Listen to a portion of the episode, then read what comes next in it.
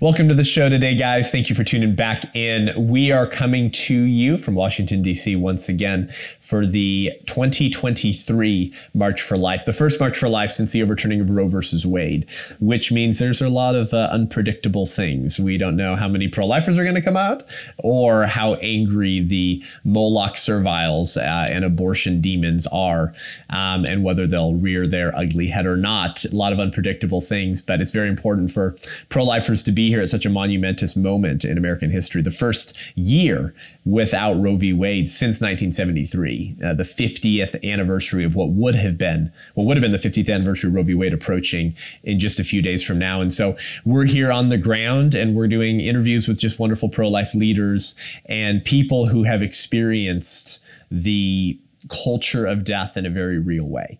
And as you've heard me share on this show before with uh, Melissa Oden and other abortion survivors and friends of the Abortion Survivors Network, I believe that one of the keys to winning the in the court of public opinion, which will yield, of course, the change in policy, is the voice of abortion survivors.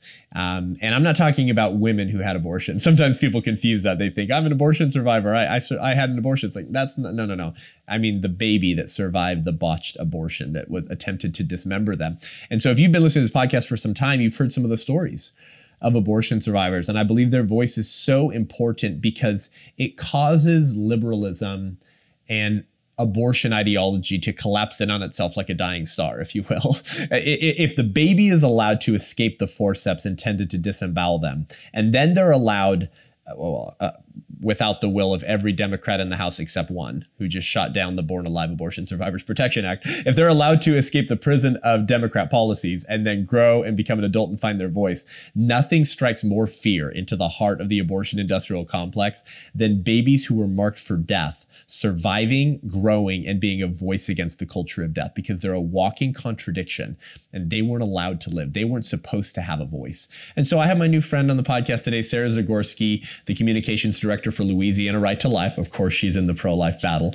And uh, we have her on the show today to tell her story and talk about some of the insanity going on in D C. And I think the Democrats really going the extra measure to say the quiet part out loud and prove how evil they are.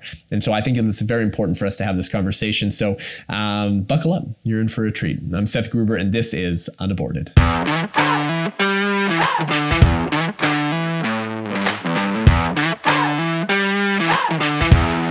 Sarah, welcome to the show today. I'm so glad to be here with you. It's yeah. an honor. I was just here last week in D C again. Yeah, yeah. I, well, I was just uh, here last week, but in Arlington.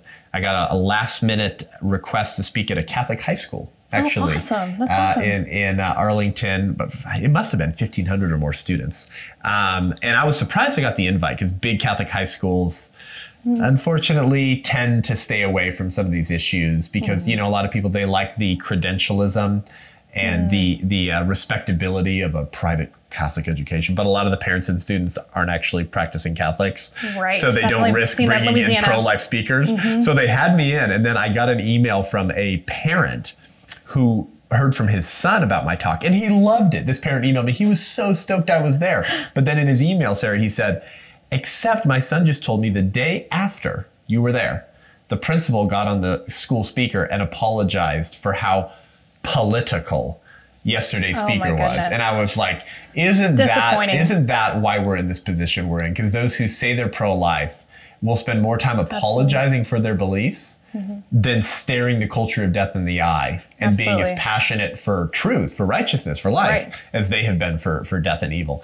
But you know all about the culture of death I do. And staring death and evil into the yes. eye. Unfortunately, of course, yes. of course, yes. unfortunately, goodness gracious. Um, but we just got introduced through our friend Melissa Oden. We did, yes. Of course, who's the founder and director of the Abortion Survivors Network. And you guys are friends. You guys just appeared on Fox and Friends together. We did, we did. And told your story. We did, it was amazing. So, but, but before we get to current stuff, I, I just think, and it's hard, I'm sure, but I, I'm sure you get asked a lot. And mm-hmm. I'm, I know sometimes it's hard for abortion survivors who probably feel sometimes like the pro-life movement treats them as just like a testimony mm-hmm. to kind of bolster their message. But you're a human being and yeah. you you barely escaped right. the instruments intended to murder you. Yes. Uh, and, and so I, I think it's just so important for the culture, well, for everyone, the pro-abortionists, mm-hmm. the apathetics, and the church, Christians who say they're pro-life, yeah, but do very little. Right, it needs to be real for them. To, to, it needs yeah. to be real for them. Beautifully yes. said. Yes. So, so Sarah, tell us. I mean, start wh- however you feel comfortable. But, sure. but so, what's your, what's your story? Yeah, I always start with my birth mother's story. Um, she was an immigrant from Honduras. She came to America on a boat as a teenager. Um, wow. She had seven children before she had really? me. Yes. Um, and she lived in. She brought the, her children with her. Oh uh, well, she had chil- the children in, in Louisiana. In Louisiana, okay, where she okay. came. Um, But um, wow. she was in a couple abusive relationships. She had a very traumatic past. Um, and she was also post-abortive. She had had two abortions prior to her. Already? Uh, yes, correct. Wow. Um, so she was a very broken woman. And um, she was referred to a chief physician in New Orleans named Doctor Ekpalabi, who is known for helping, helping minority women, poor minority women um, wow. with their problems, right? Yeah. Um, so he uh, delivered me what's called an induced abortion procedure and delivered me at twenty-six and a half weeks. When I was born, I wasn't breathing. twenty-six and, and a half, half weeks, weeks. Correct. Which even then was considered past the age of viability. Oh, absolutely. Which is a very stupid absolutely. medical concept that yeah. is more of a gauge of our current medical technology than it I is could, the I, status of I the child. I have so many thoughts on fetal viability. Yeah, yeah, sure. Yes. Yeah, yeah. Yes. So, so wait, so why... Was your mother going in for an abortion? Yes, it was just was, a late, was so it was an induced. Yes, induced, yes, wow. correct. And um, she- And tell us how that works for the people who don't understand they, the various they, methods of killing babies in the womb. Sure, so there's many different types of abortion procedures. Yep. Um, this would be considered a late-term abortion procedure yep. uh, where they induce the mother early and then wait for the baby to die or kill the baby with, in, back in the day, partial birth abortion through fourth, uh, through- scissors and because I forgot I, and I apologize Before it, the Bush it'll, come, era, it'll probably come to me in, a, in a one minute but I forget the year that partial birth abortions were banned. It was during Bush. Yeah. Yes. Yeah. Yes. Okay. Um, so um, although they're still exercising them in the city we're in right now. Absolutely. And you know all about the yes. Washington D C Surgi Clinic. Yes. Um, yes. That some friends of ours, one of one of very close friend of mine, um, obtained buckets. Yes. From the driver of a van of a vendor company that is paid by Santangelo, mm. the baby murderer in D C, to remove and take remove the mutilated yes. baby parts after mm. an abortion. And shockingly, this hasn't happened in decades in the pro-life movement. Last year, this driver was convinced by the sidewalk counselors to give them the buckets of aborted children. Mm. And my friend A J. Hurley uh, was there mm. when they opened these containers. And yeah. he held the children whose heads, some of whom, were collapsed in, just like a baby would look if they were killed through partial birth mm. abortion. So, well, so was from, that the was we, that the procedure that was intended to be performed on you? Um, it was intended just to leave me to die. So what happened in my case was I wasn't breathing already when I was born. And he told my mother that I'd be a mental vegetable, incapable of having a normal life, and she should just let me. Incapable of what? Having a normal life. That's you see. Thank right. you for because that's the language of eugenicists, isn't it? Yes, it is very much so. They get to determine the oh. quality of life standard. Right. And if you don't meet their subjective standard of a quality of life, mm-hmm. then it's probably better to just let well, you die. Abortion, what, what do they call it? Incompatible. Yes, incompatible with life. with life. And that's a huge issue in Louisiana right now, actually. But the interesting thing about I've I've learned about abortion physicians is they like to play that role of God so very often mm. to determine when someone's life is valuable or worth living or can overcome. They think they have that role and they just can't make life and death determinations that way. That's right. So amazingly in my case, and I'm so thankful to my mother's bravery um, because of her past abortion regret, because she saw me on the table there. She said, I'm going to sue you if you don't get my daughter medical care. Whoa. Which at the time for Doctor Ekpalabi was persuasive because in nineteen eighty-nine, the year before I was born, he was facing review by Louisiana's medical um, board for performing a botched procedure on a woman. And he was in the risk of losing his licensure. Oh, so wow. all of it was bad timing for him. So he decided to um, send me to Children's Hospital in New Orleans, uh, where I was I stayed in a trauma ward. And probably, unfortunately for him, fortunately for me, I did survive. Um, wow. How long were you there? Uh, months. Yeah. Months. Yeah. Wow. Yeah. twenty-six and a half weeks. Yeah.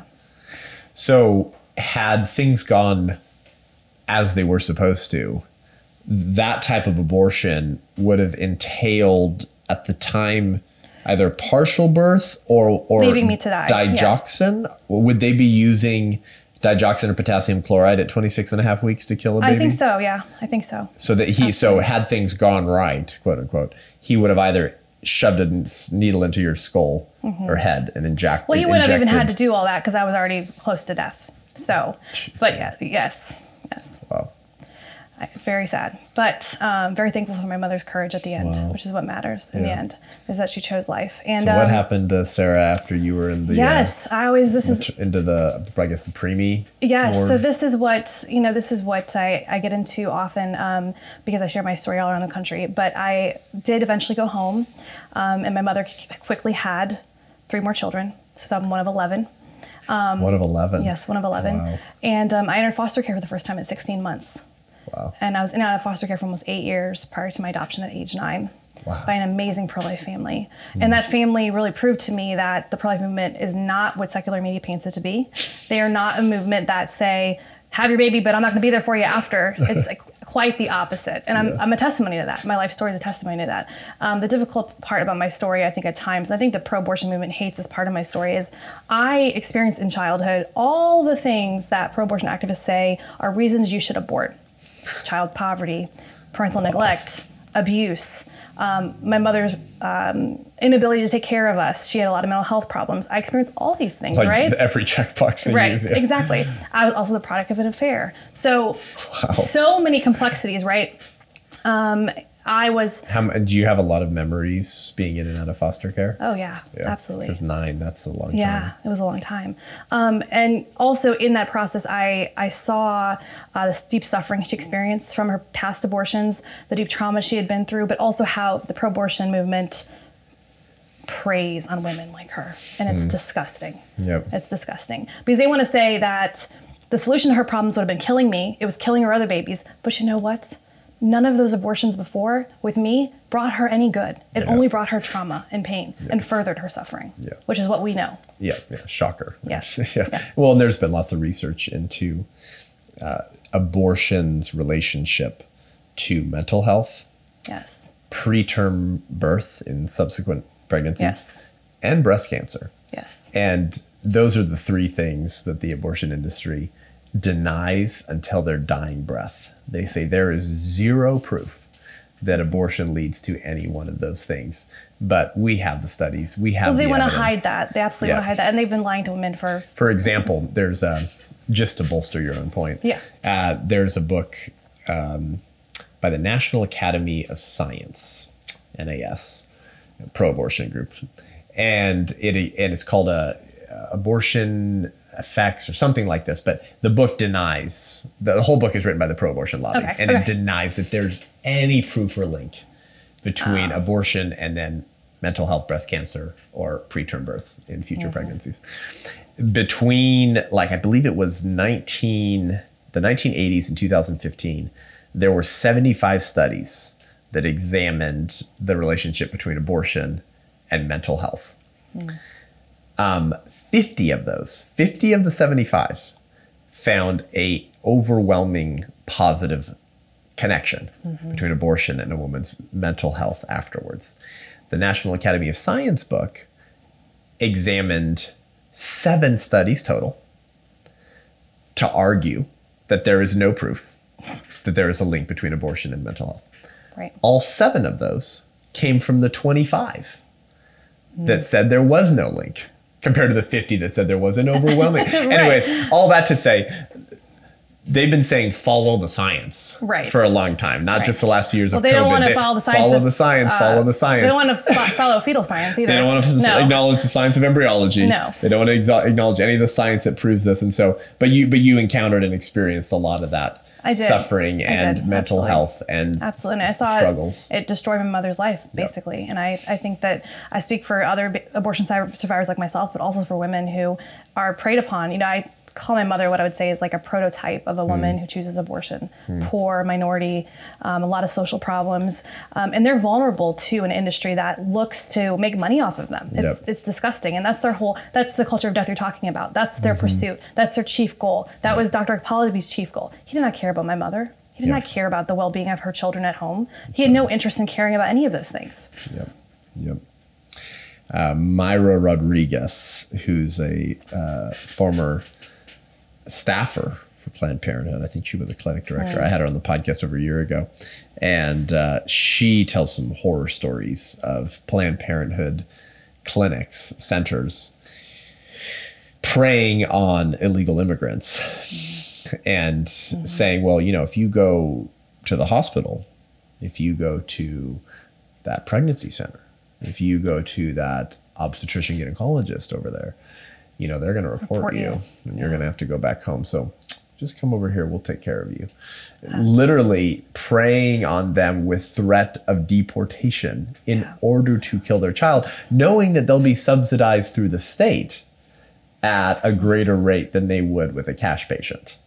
Wow. You know, so, I mean, w- just, we have all the stories yes. from people who have been on the other side and thankfully have come to the pro-life side. Um, but wow. So you were adopted. I was adopted by an amazing um, fam- a Christian family. Um, and they were close friends at different points with my birth mother. And they tried to help her every chance they could. They tried to help her with post-abortive healing. They tried to help mm. her get custody of her kids back. They tried to wow. provide her, um, like they threw birthday parties for my siblings. They went out of their way to try to support her. Wow. And that was without a guarantee of any adoption because, you know, the goal of foster care, and I always say this, is never, if people think, oh, foster care is for adoption. Foster care is for reunification yeah. with the birth family. Even when it's not in the best interest of the child. Usually. And I'm a big advocate for children that uh, go through long processes of trying to reunify uh, unsuccessfully and it causing them more pain and heartache than necessary. Yeah. yeah. yeah.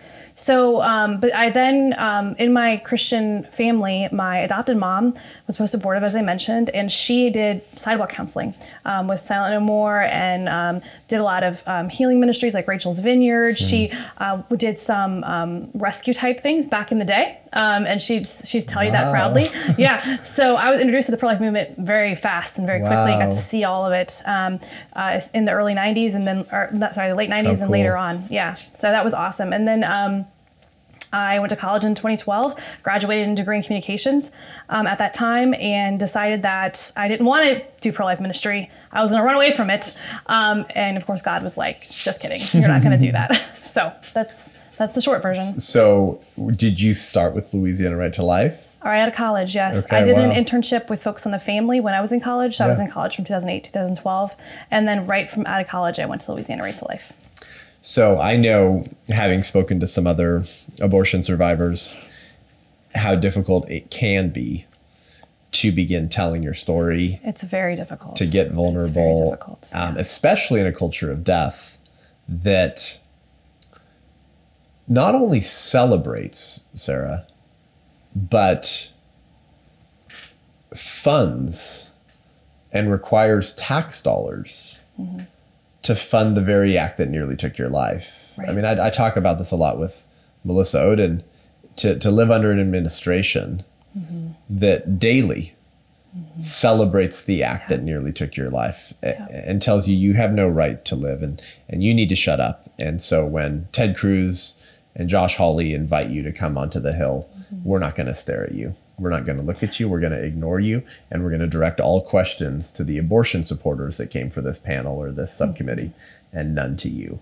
Uh, to live with that kind of hatred, yeah. because I always tell people, I often say, you know, you need to understand these people hate babies. They hate the preborn mm-hmm. because they believe they should have orgasms without responsibility.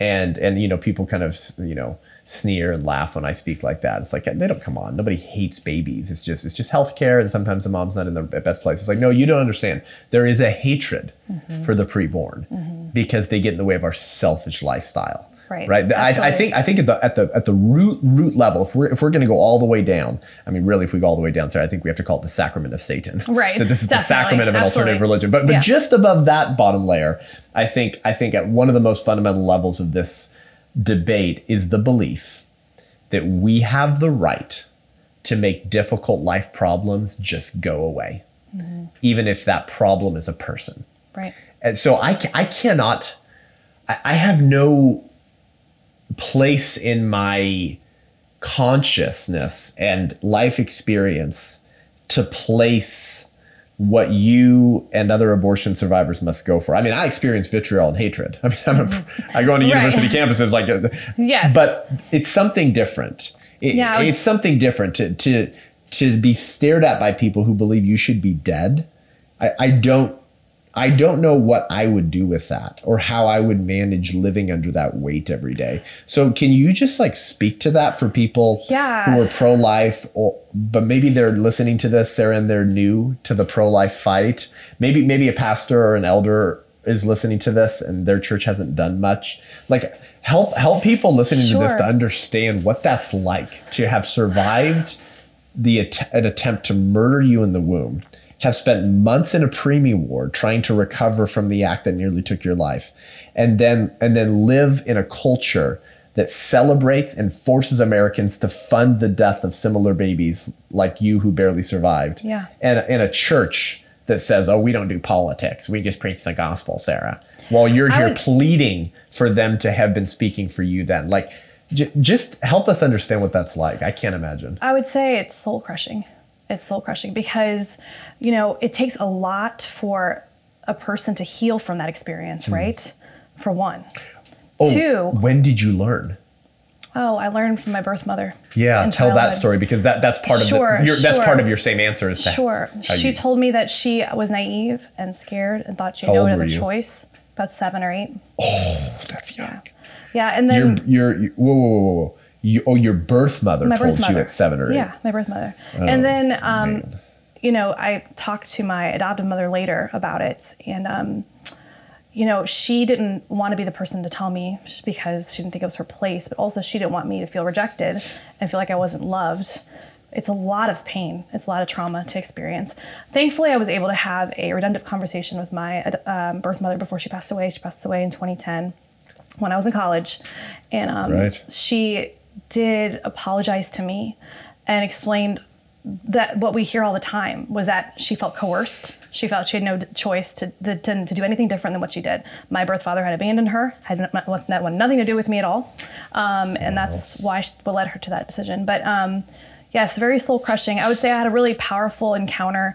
Um, I visited, um, I don't know if you remember, uh, Doctor Tiller in yeah, Wichita, Kansas, right? Yeah. Um, I visited his abortion facility. He was the one who was murdered, right? Correct, who was assassinated. He was yeah. shot by yes. a pro-lifer. Yeah. yeah, that's what they say. He yeah. was a lone gunman. It was not yeah. like someone actually connected to the pro-life movement. Yeah, yeah. Um, but, well, um, the pro-life movement has always condemned absolutely the, uh, the the murder of abortionists. Right. Um, but it's so funny. They use those one or two incidents of yes. someone who killed an abortionist. Oh, to, you see it in all to, those to, articles. They, yeah. cry, they cry bloody murder. I'm like, listen, I'm not condoning that for anyone listening to this, right? I, but I'm just saying, like, really? Yes. You're you're gonna get your panties in a wad now, abortion industry, and talk about the injustice of this. Shut up. Yes. You you literally have profited billions off of slaughtering the innocent, and now your panties are in a wad because a murderer was murdered. Again, I'm not saying people should go out and right, shoot absolutely. abortionists, but it's so ludicrous. Well, and they use it as as trying to shift blame. You know, like, oh, we kill babies, but yeah. y'all kill. Up. So you were talking about Tiller. Okay. Sorry. So yeah. So. I was with my adopted mom and I visited his facility, and at, on his facility, he had a crematorium Wait, on his Why grounds. Were you visiting it? We were doing a, a summer uh, missions trip there. Okay. Yes, oh, yes. So like a pro-life missions trip. Yes, correct. This okay. was uh, around two thousand one, I want to say. Okay, so, um, so you I were... I was like eleven years yeah, old. Um, okay. Wow. And um, I, I had come to some understanding of what my mother's story, my birth mother's story was, but he had a crematorium on his grounds where he burned the bodies of the babies he killed in barbaric late-term abortions. He also, just I don't know if you knew this, I'm sure you did, but he also had baptized these babies and had pictures of himself with some priest of some kind yes. with the dead babies. I mean, my my adopted mom had mom had pictures of these. I've saw them myself. So anyway, I'm standing Let there. Let me just pause you again. I know, it's like, so much. It's I, so much. I, like. I, I, I try to arrange my words in countless different arrangements to to get people to to rattle their conscience. Yeah, I, I'm renowned for for being like a little bit more of a spicy pro-life speaker. So yeah. people either love me or hate me because of that. But I'm not this like sweet, polished Lila Rose. Like, and I adore Lila, but like I'm. Yeah. But it's because I'm always trying to find the spiciest arrangement mm-hmm. to communicate, to rattle people's consciousness, to say like, do, do you understand? Do you see? Mm-hmm. Um, because most people don't understand the wickedness and the demonic mm-hmm. nature of the fight against abortion. Like, let, let me just repeat what Sarah just said, guys. I don't know if you, like, if you caught that. Uh, and he's not the only one to have done things like this. Correct. Abortionists who either burn the bodies of their babies. Some of them have collected them. And Gosnell. I covered this in my podcast all the time. Well, not just Gosnell, but there was this other dude a year and a half ago. I covered on the podcast. I can't remember his name. Oh, yes. I remember the case now. Yes. Yeah. And, and after he passed, his his wife found boxes and yes. bottles yes. of all the children he had killed. Some of them had dates on them, Sarah, that said like the nineties. Yes, I remember this. And then some of those women who he performed, well, abortions are performed on babies, not on mothers, but who went in for the abortion were like reliving this trauma mm-hmm. because they discovered that that was their baby he had kept. Yeah. Other abortionists have advertised services, and Jill Stanek uh, yes, exposed this her, years ago. I haven't had the privilege of meeting Jill in person, but she interviewed me when I was at Westmont, okay. when I was holding dead baby photo signs of abortion.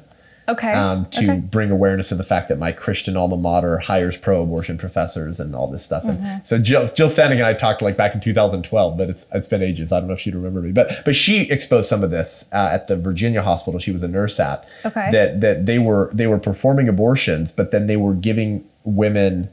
Uh, it was either it was either at the hospital or an abortion center, but.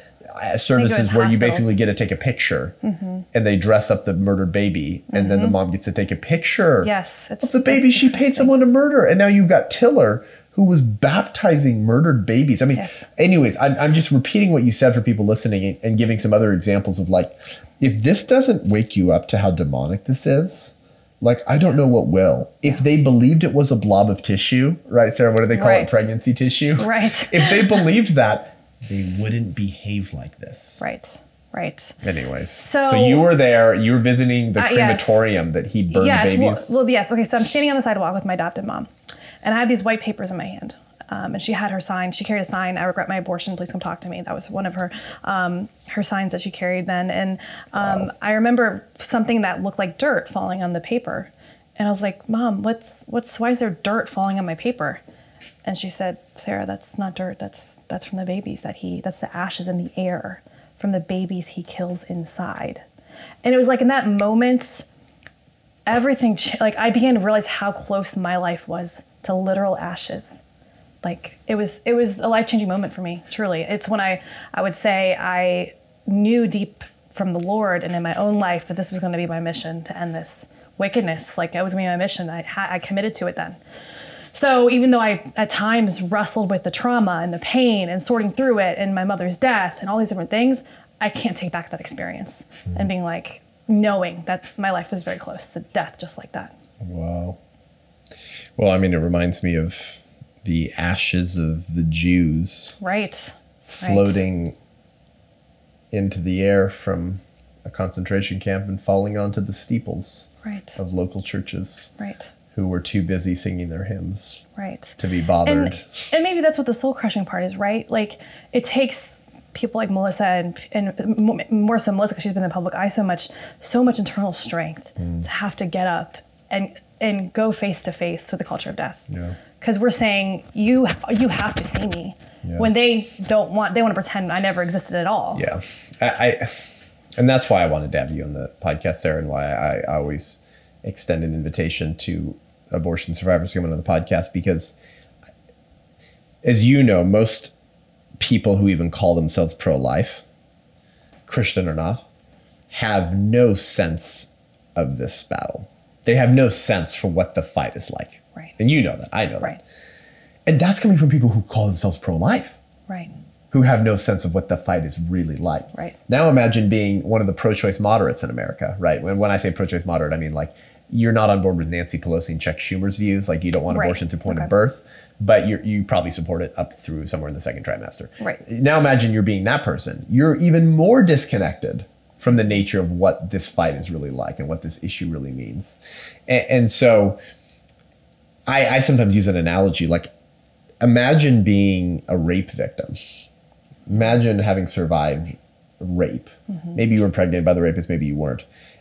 Just imagine for a second, guys, if you're listening to this, imagine the Democrat Party is proposing legislation, not just to legalize rape so men can go back to treating women like property, mm-hmm. um, but they're they're forcing you to actually um, fund uh, s- centers right. and brothels right. that a- allow men to to rape and enjoy women to whatever extent they want, and then leaving them. Um, yeah. And that, and, that, and then and then that's actually called that's actually called uh, a man's right. You mm-hmm. see, this is this is a, a bodily autonomy issue. Mm. Uh, women used to be viewed and treated as property.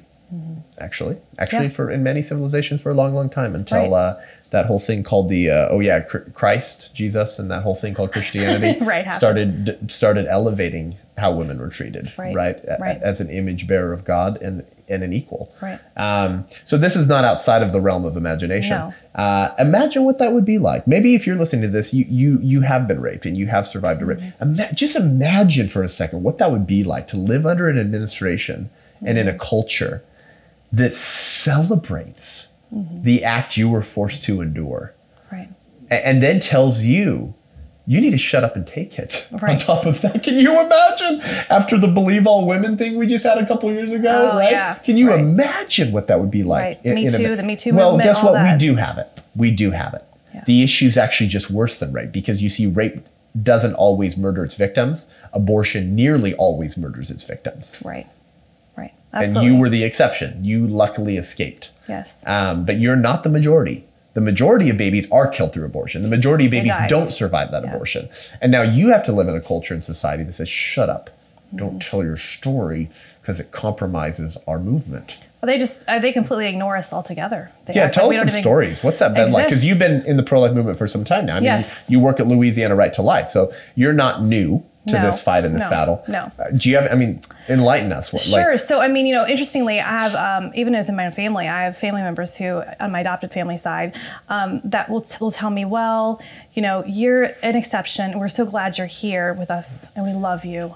But, but, there's the, yeah. but we don't believe in taking away a woman's right to have control over her own oh, body. Man. And it's like, you think that is sufficient for someone like me? Do you, you just think rip, that response, do you just rip them a new one? I, I try so hard not to, but but it's Will you very have my difficult. blessing and permission to rip them a new one? It's very difficult, because what's surprising, and this is from someone or, or from people who I know love me, can say that.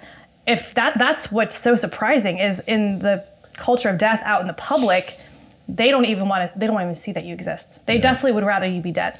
Well, well, you know what their response often is. They actually will say that you're lying. Oh, right. One of the most common right. responses of, right. of the pro-abortion movement when abortion survivors tell their stories is, yeah, right, you're making that up. And tell us why someone would ever want to make that well, up. Right, right. Why would I you? I mean, I, yeah. you know what I'm saying? Like, for what purpose would I ever, you know, that's what I always think. I'm like, you think Melissa Oden gets up there and says all that she says because it's fun to do? Yeah. Nobody wants to have to do this. Right, right. But we have to do this. Yeah. Sorry, I'm getting really passionate well, now. Well, you see? Just because it's, yeah. yeah. That, well, yeah. that's why I said you have my blessing to rip your family a new one. I, yeah. I, I can't. I, yeah, it's challenging. Or, or sure. maybe I'll do it for you. You you can call me you next time do? you're with them. I'll and we'll, give I'll them the link them. to the show. Yeah, there you go. Yeah, yeah, yeah. Well, you know, um, the one thing that interested me that Melissa Oden said one time that I did I did not know, she said most abortion survivors don't bear physical injuries.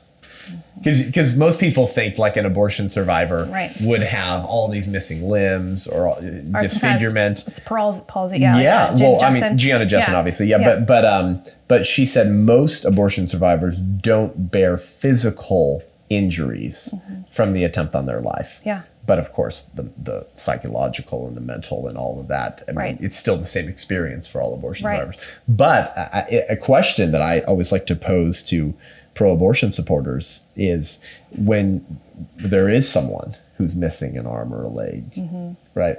The question is, were they harmed by that abortion? Mm. Were they wronged? Because mm. most people who look at someone who's saying, yo, life's difficult for me because I only have one arm. Do you know why I only have one arm? Because the abortion attempt on my life failed. M- most pro-abortion supporters would say that that was wrong. Mm-hmm. But in which case, how could it be wrong? Because if they were wronged through that act, mm-hmm. then all abortions are wrong. Well, it's interesting on the, um, I always think about this, you know, um, when I was in college, I read this article, um, and I think the pro-abortion movement is moving more and more toward this.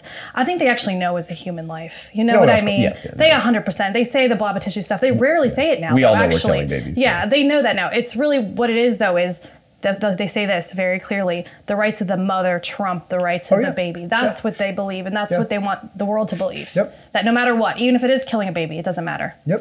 But which, where do you which, draw the line with that? Which is why I say I mean, it's, it's no different than slavery, because when, when someone says it's her body, her choice, or when someone says the mother's right to bodily autonomy comes first, you know what they're saying, right, Sarah? They're just telling you that the baby is the mother's property.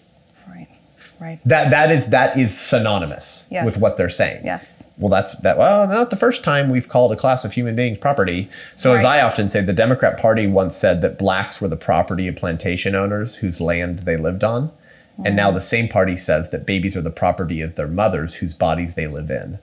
But mm. where one is wow. has no bearing on who one is. And wow. when will we learn the stinking lesson that no person is property? So they they view babies the same way that that the plantation owners viewed black people. Yeah. It's indistinguishable. Yeah.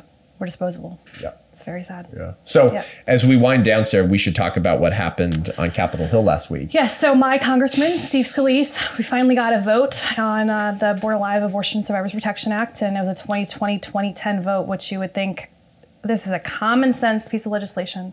This is about babies who survive abortions that are at this point outside of the womb. This is as common sense as someone could get. Yep. Every pro-abortion person in that in Congress should support this legislation. But of course, they're not going to. They're going to argue that's not necessary. They're going to argue that this never happens. So let's do that. Let's play those arguments. I'll play devil's advocate right now.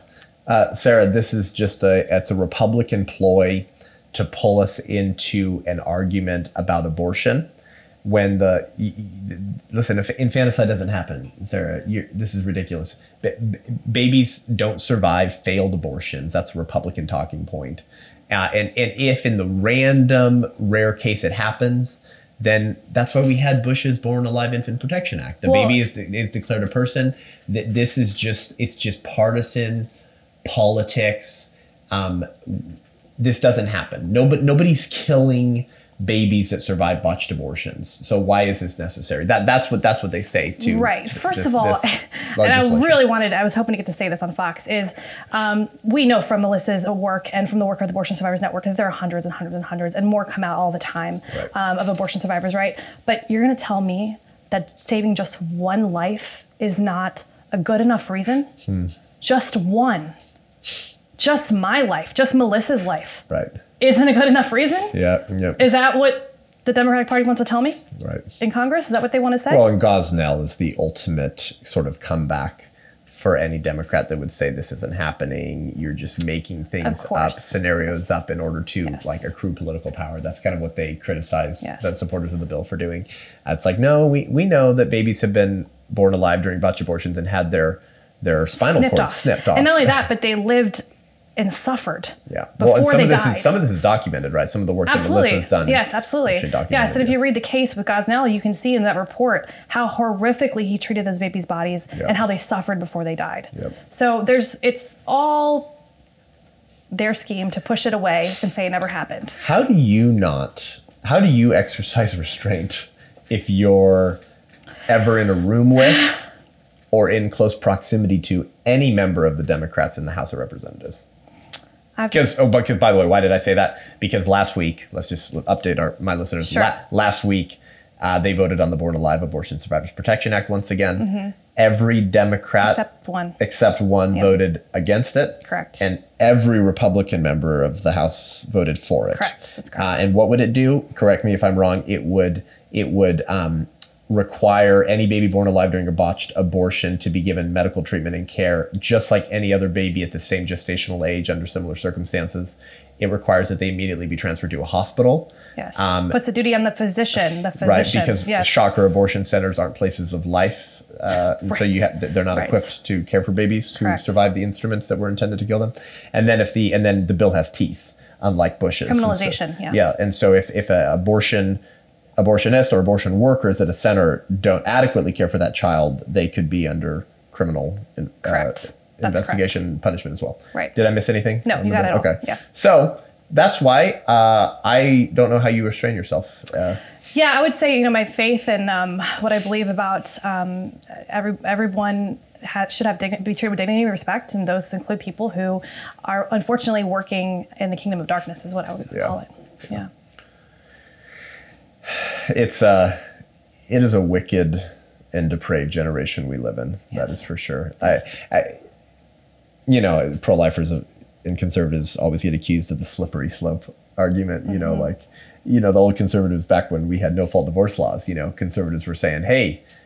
If if we have no-fault divorce laws, you know, before we know it, you know, we're going to have gay marriage. We're going to have thruples. We're going to have, um, you know, pred- predicting the downstream mm-hmm. results of the culture of death. And we're mocked and reviled and say, yeah, right.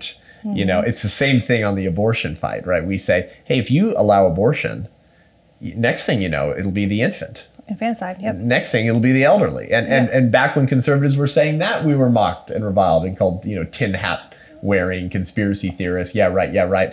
And now we have to ask, how far does this slippery slope go exactly? We're, well, we're chopping up have... the genitalia of children who think they're the opposite gender. And we're first to call that uh, uh, gender affirmation surgeries. Mm-hmm. Mm-hmm. Um, we're, we're chopping up children through point of birth, and under Muriel Bowser, the mayor of Washington, D C, refusing to do investigations into mm-hmm. what we referred to earlier, which yes. is kind of proof right. positive of partial birth abortions, which are illegal. So why aren't you willing to investigate that? Why? Because I think they all know that many abortionists are still doing illegal partial birth abortions. Absolutely. So they can't investigate they it. Of course they and, and, and uh, now we're talking about babies who could be writhing on a hospital table mm-hmm. or on a d- medical table, mm-hmm. having just survived the abortion attempt on their life. And only one Democrat in the House of Representatives thinks that that should be criminalized and those babies should be protected. Where does this slippery slope end, Sarah? Right. It's, it, we're we're here. We're at the hopefully. I mean, I don't know what's next. Toddlers? I don't know. I really don't.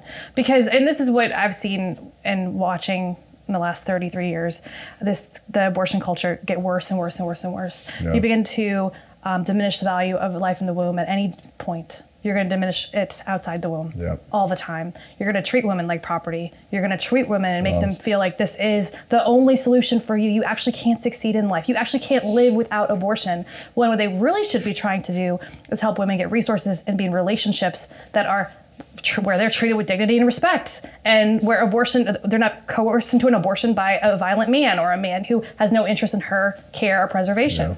But that's what happens. No. Absolutely. So as we close down, Sarah, uh, tell us a little bit about the work you do at Louisiana Right to Life. What is, sure. What does Louisiana Right to Life do? Louisiana is very different than D C yeah. and New York and Colorado. We have, um, I work in the communications department and I run all of our communications. Um, but in that process, we have done a lot of stuff with like the reversal of Roe, our trigger law, uh, our twenty twenty-two trigger law, which okay. effectively ended elective abortion in That's Louisiana right. when Roe was overturned, which was a huge victory for us. Yeah. Um, and ever since, it's been a real blur because it's just been nonstop. But Louisiana is a very interesting place. In Louisiana, we have um, pro-life Democrats, which is something that you don't see in oh, many Katrina, other... Um, Jackson, a big hero of mine, yeah. Uh, yes, that's right. She's really the only... Oh, see, I was mixing her, I was mixing her up with Ketanji.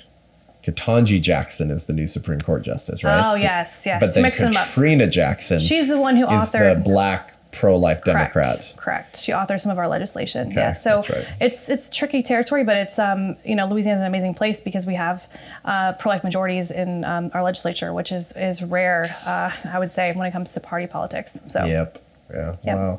Sarah, how can people connect with you, book you as a speaker, sure, so, uh, learn more about your story? Yeah, absolutely. All my stuff is on sarah zagorski dot com. I also was just publishing the book Choose Life with Moody Publishers, and oh, that wow. came out last year. Um, so they can look at that, or they can go to my website and they can see it there too. Is it your book? Um, I'm a part of a book with Alveda King okay. um, and cool. some others. Yeah. Cool. Wonderful. Yeah. That's awesome. Yeah. Sarah Zagorski, Louisiana Right to Life. Um, do you do speaking as well? I do. Okay. Often. Yeah. Good. Good. Yeah. Um, I, uh, I've enjoyed keynoting, uh, banquets for, you know, pregnancy centers for years now. Yes. It's wonderful, isn't it? It's yeah, a gift. Yeah. So seeing the work they do all around the country mm-hmm. and, you know, my mother was key- directing right. one of those centers when she was pregnant with me in nineteen ninety-one in L A County. And they have, I believe, pregnancy centers have increased by about eighty percent from the nineteen eighties to today. That's awesome. Um, and we outnumber that. abortion centers um, we do do, more yes. than two to one. Yes. And yet most people are not even aware of the work that they do. Right. So, uh, so guys, uh, book Sarah as a speaker for your event, bring her to your church, conference. Uh, we we need your story and so many others like you yes. to be told, to be platformed. I mean, abortion survivors should be on, in my opinion, should be on every podcast of any conserv- anyone that calls themselves a conservative, whether that's Daily Wire right. or Glenn Beck or The Blaze. I mean, like, the, you, people should be begging for you to come and tell your stories, because it's the it's the it's the side of the story that's never told. Right. Right. Right. It's Absolutely. always, oh, the babies that died. Right. So we either mourn the babies that died, or if you're pro-choice, you're celebrating the mother's right for the dead babies. Mm-hmm. But yeah, no one will listen to the stories of people who say, I barely made it out alive. Yeah. And here I am. Well, thanks so much for having me. Yeah. I really enjoyed this conversation. Yeah, thank you for telling your thank story, you. sir. We appreciate it. Stay bold, okay? I will. Stay fearless. I, I can't, like I said, I, I can't imagine how I would lose my mind. I, knowing my personality, I would. It would be very hard to restrain myself from these these people who could not be more evil, screaming at you that you should be dead. Right. And we're hoping to find some of those people on the sidewalk this week yes, while we're in D C. Yes, absolutely. Uh, nothing brings me more joy than uh, being like Elijah on the hill with the prophets of Baal. Yes. And after God me rains too. down fire yeah. from heaven, going up to the prophets of Baal and going, so uh, where's your God? Is he, and Elijah literally says to the prophets of Baal, is he relieving himself? Like, is he on the toilet? Like, I think right. we need more of that kind of like confidence yes. in the church today. We do. To say, Agreed. you know, here is our God. Mm-hmm. Where is your puny little God? Yeah. And we should have that kind of confidence being on the right side of this, because these are babies, these are human beings, these yes. are children. Yes. And uh, if we won't be their voice, then n- not only who, who will be their voice, but what does that do to us? Right. To our soul. Right. For being silent in this Holocaust. Right. So we can't be silent. Yeah. No. Amen. Well, thank you, Sarah. Thank you so much. Keep up the good work. Thanks for joining the show today, guys. Head on over to iTunes, Spotify, YouTube. Give the show a rating and review. Let us know what you think. Uh, sarah zagorski dot com. Correct. sarah zagorski dot com. Uh, go check, very easy to remember, and we'll put that in the show notes as well. Go check out her website. Uh, book her. Uh, get get as many abortion survivors booked to tell their stories as possible, and reshare this episode ah, with your pro-choice friends. Send this to pro-choice Uncle Bob. Send this to your family members and friends who believe that it is a woman's fundamental right um, to uh, to have murdered Sarah here, who's sitting right in front of me. Um, see, that that's how we push back, is the babies who barely survived, um, boldly telling their stories in the public square and looking the culture of death in the eye, um, and refusing to back down. So um, help their stories get out there. Contribute to her ministry, her speaking ministry, Louisiana Right to Life.